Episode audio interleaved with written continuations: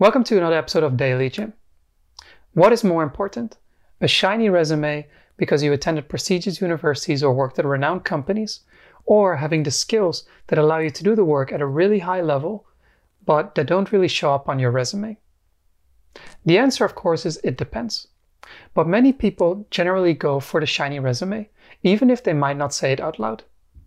Because when you think about it, if you're starting your own company and you're looking for an investment, Having something like Google, Amazon, or Facebook on your resume definitely helps attracting the attention of VCs or angel investors. It increases the trust that they have in your abilities, whether it's actually whether you actually have those abilities or not. And even when you want to work at such companies, at the bigger ones, having attended a university like Harvard, Stanford, or any of the other famous ones around the world definitely helps you get a foot into the door in order to work there upon graduation or to find an internship there. This importance only goes up when you're trying to find important jobs in emerging or developing countries. Because in order to differentiate you from everybody else, they simply look at resumes. And resumes keep coming in every single day, making the job for HRs much and much harder. Having said all that though, I feel the importance that people place on having a shiny resume is generally overinflated. What I mean by that is that there has been a shift in the last decade or two, especially in the West, for people to work more independently, being it as freelancers or having their own company and doing consulting, training, or coaching work. In those cases, if you want to get clients, just like any other company trying to get customers, having some kind of proof of your results, of your activities, of the work that you're capable of doing is probably much more important than having some kind of shiny resume or some kind of shiny names that you can put there. Of course, even as a company when you're trying to sell a product, showing that you've been working with these kinds of companies definitely add to the social proof.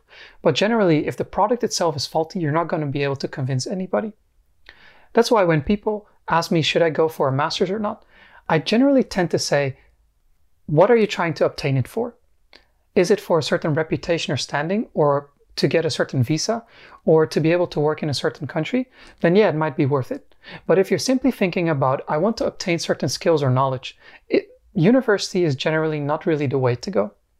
There's still many benefits to going for it, but rather than thinking about what looks nicest on my resume, think about what looks nicest for me as a portfolio to show to other people that really allows me to do the work. Because think about it.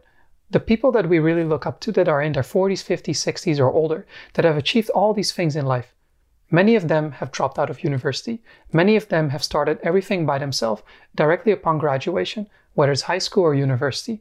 And because they have built up a track record over time of the skills that they have that they have acquired, we now trust them and view them as being at at the top of their game, as being the the people that we should really admire and follow.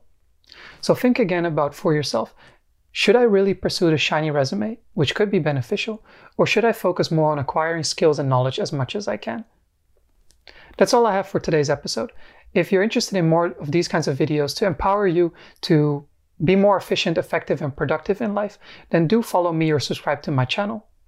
I'll be back with another episode tomorrow. So for today, have a nice day, everybody.